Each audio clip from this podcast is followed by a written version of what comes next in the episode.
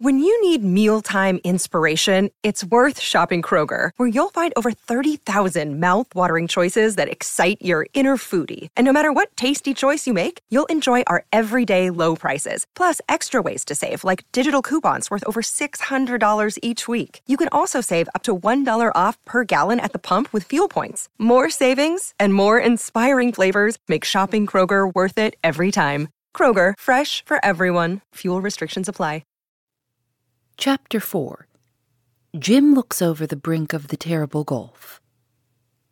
The light had gone down on the last days through which, according to the doctor's prophecy, Jim Lomax was to live to see that light. Poor Jim's last sun sank to his rest upon such cloud pillows of purple and red, and drew a curtain of such gorgeous colors round him in the western sky as it would have very much puzzled any earthly monarch to have matched. Though Ruskin himself had chosen the colors and Turner had been the man to lay them on. Of course, some of this red sunset flickered and laid upon the chimney pots and window panes rare luxuries, by the by, those window panes of blind Peter. But there it came, in a modified degree only, this blessed sign manual of an almighty power as all earthly and heavenly blessings should come to the poor. One ray of the crimson light fell full upon the face of the sick man, and slanted from him upon the dark hair of the girl, who sat on the ground in her old position by the bedside. This light, which fell on them and on no other object in the dusky room, seemed to unite them, as though it were a messenger from the sky that said, They stand alone in the world and never have been meant to stand asunder. It's a beautiful light, lass, said the sick man, and I wonder I never cared more to notice or to watch it than I have. Lord, I've seen it many a time, sinking behind the sharp edge of ploughed land, as if it had dug its own grave, and was glad to go down to it, and I've thought no more of it than a bit of candle. But now it seems such a beautiful light and I feel as I should like to see it again, lass. And you will, you will see it again, Jim. She drew his head upon her bosom and stroked the rough hair away from his damp forehead. She was half dead herself, with want, anxiety, and fatigue, but she spoke in a cheerful voice. She had not shed a tear throughout his illness. Lord help you, Jim dear, You'll live to see many and many a bright sunset. Live to see it go down upon our wedding day, perhaps. No, no, lass. That's a day no sun will ever shine upon. You must get another sweetheart, and a better one, maybe. I'm sure you deserve a better one, for you're true, lass, true as steel. The girl drew his head closer to her breast, and bending over him, kissed his dry lips. She never thought or cared to know what fever or what poison she might inhale in that caress. If she had thought about it, perhaps she would have prayed that the same fever which had struck him down might lay her low beside him. He spoke again, as the light with a lingering glow brightened and flickered and then faded out. It's gone. It's gone forever. It's behind me now, lass, and I must look straight before. At what, Jim? At what? At a terrible gulf, my lass. I'm a standing on the edge of it, and I'm a looking down to the bottom of it. A cold, dark, lonesome place. But perhaps there's another light beyond it, lass. Who knows? Some say they do know, Jim, said the girl. Some say they do know, and that there is another light beyond better than the one we see here, and always shining. Some people do know all about it, Jim. Then why didn't they tell us about it? asked the man, with an angry expression in his hollow eyes. I suppose those as taught them meant them to teach us. But I suppose they didn't think us worth the teaching. How many will be sorry for me, lass, when I am gone? Not grandmother, her brains crazed with that fancy of hers of a golden secret, as if she wouldn't have sold it long before this, if she'd had a secret, sold it for bread, or more likely for gin. Not anybody in Blind Peter, They've enough to do to think of the bit of food to put inside them, or of the shelter to cover their unfortunate heads. Nobody but you, lass, nobody but you will be sorry for me, and I think you will. He thinks she will be sorry. What has been the story of her life but one long thought and care for him, in which her every sorrow and her every joy have taken their color from joys and sorrows of his? While they are talking, Jabez comes in and, seating himself on a low stool by the bed, talks to the sick man. And so, says Jim, looking him full in the face with a curious glance, so you're my brother. The old woman's told me all about it. My twin brother. So like me that it's quite a treat to look at you. It's like looking in a glass, and that's a luxury I've never been accustomed to. Light a candle, lass. I want to see my brother's face. His brother was against the lighting of the candle. It might hurt the eyes of the sufferer, he suggested. But Jim repeated his request, and the girl obeyed.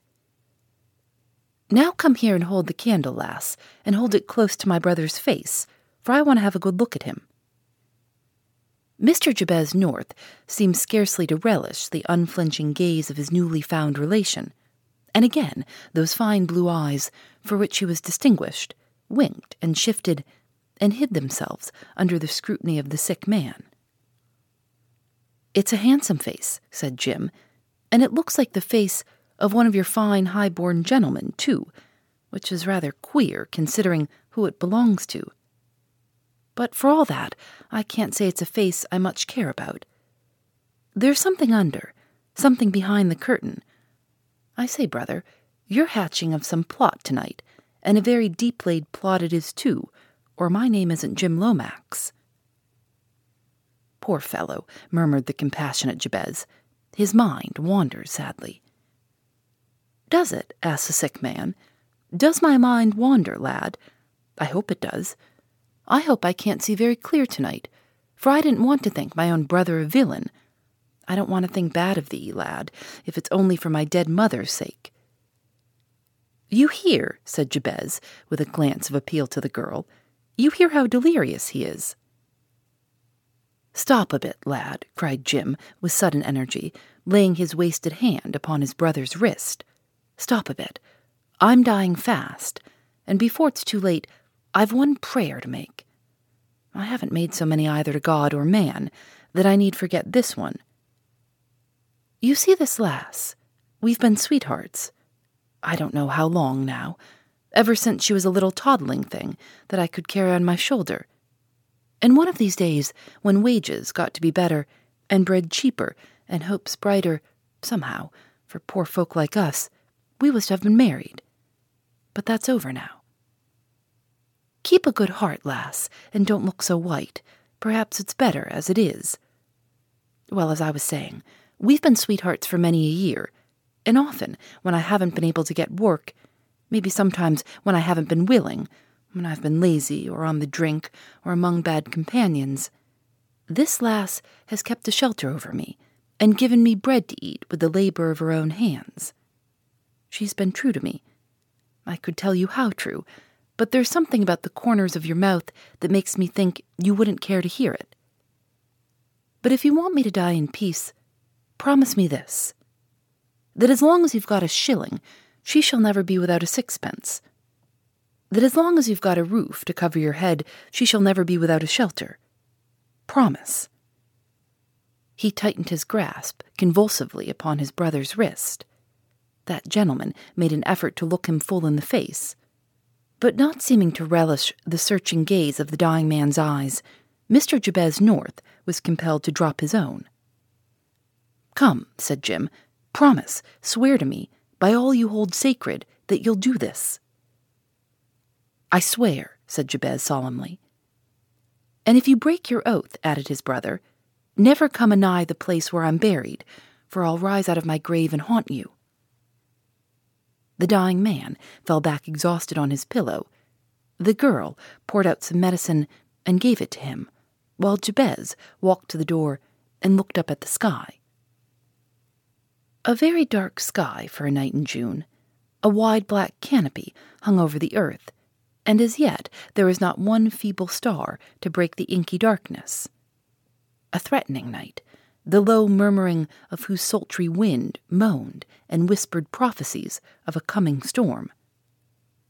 Never had the blindness of blind Peter been darker than tonight.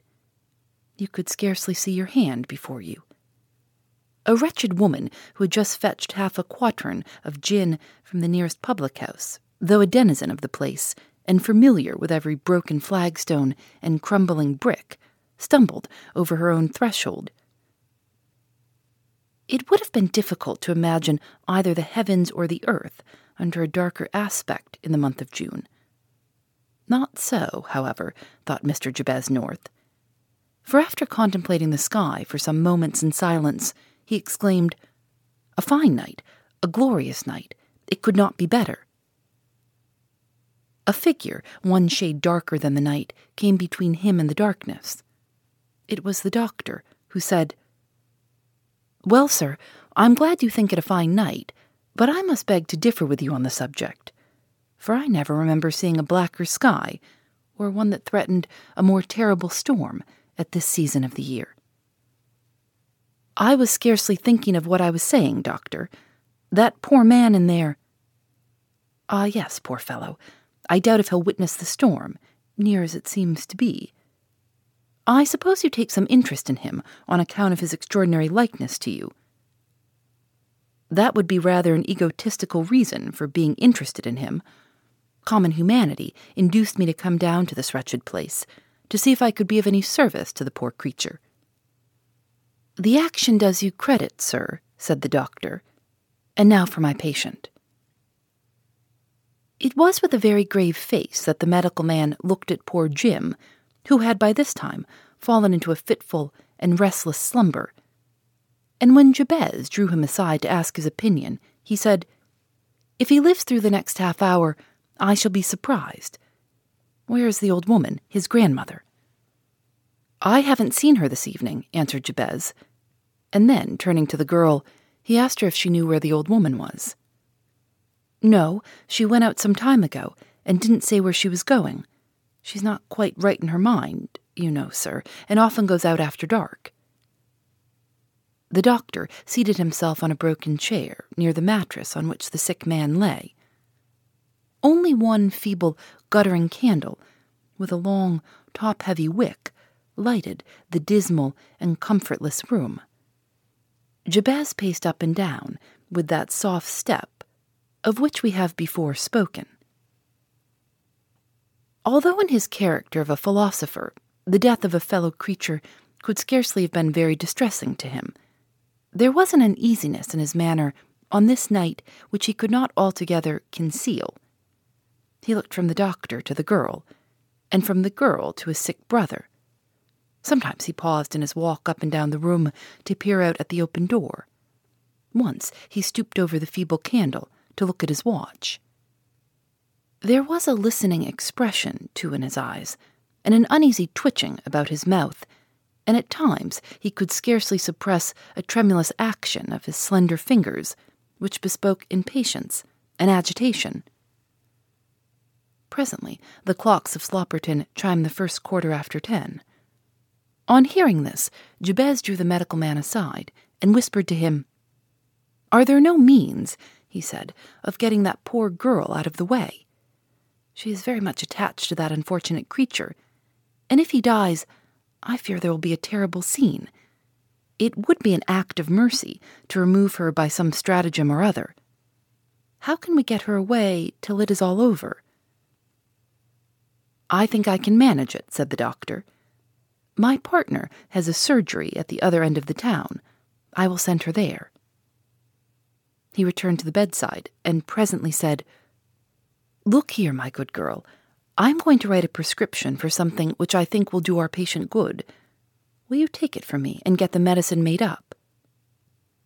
The girl looked at him with an appealing glance in her mournful eyes. I don't like to leave him, sir. But if it's for his good, my dear, Yes, yes, sir, you're very kind. I will go. I can run all the way. And you won't leave him while I'm gone, will you, sir? No, my good girl, I won't. There, there. Here's the prescription. It's written in pencil, but the assistant will understand it. Now listen while I tell you where to find the surgery. He gave her the direction, and after a lingering and mournful look at her lover, who still slept, she left the house and darted in the direction of Slopperton.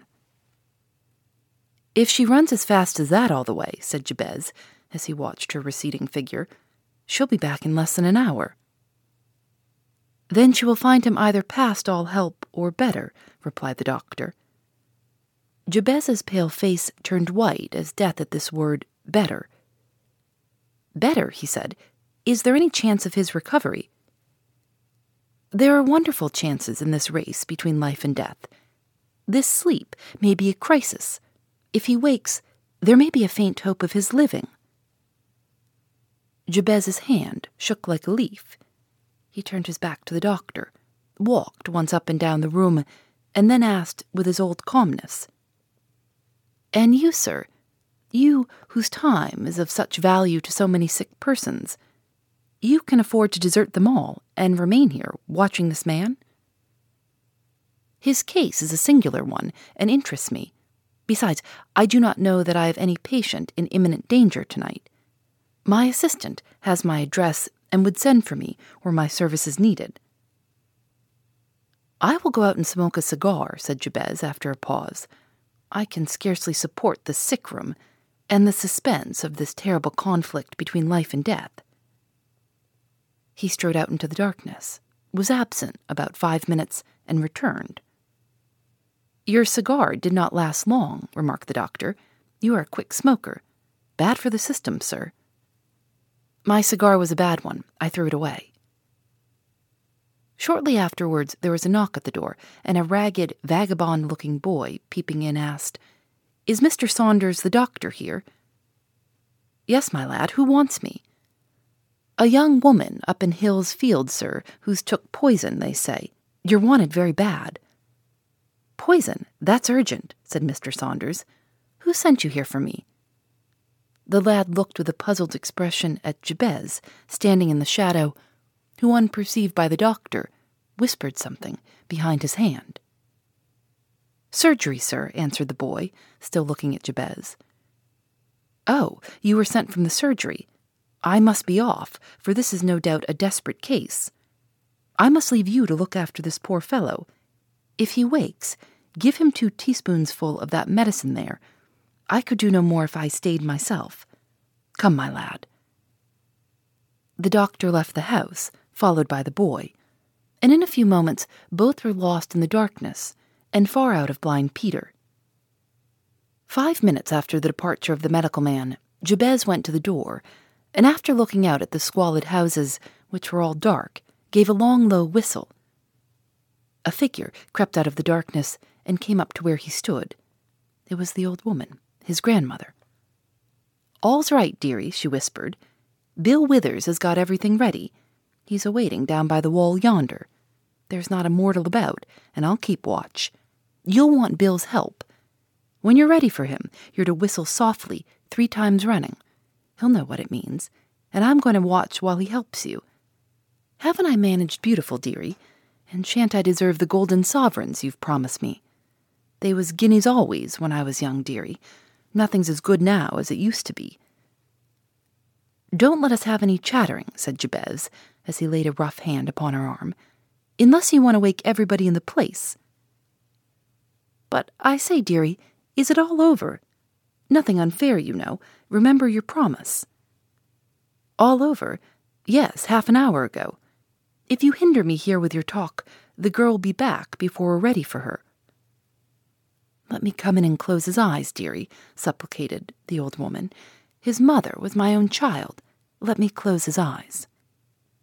Keep where you are, or I'll strangle you, growled her dutiful grandson, as he shut the door upon his venerable relation and left her mumbling upon the threshold. Jabez crept cautiously towards the bed on which his brother lay. Jim at this moment awoke from his restless slumber, and opening his eyes to their widest extent, looked full at the man by his side. He made no effort to speak, pointed to his lips, and stretching out his hand towards the bottles on the table, made signs to his brother These signs were a supplication for the cooling draught, which always allayed the burning heat of the fever. Jabez never stirred. He has awoke, he murmured. This is the crisis of his life, and of my fate.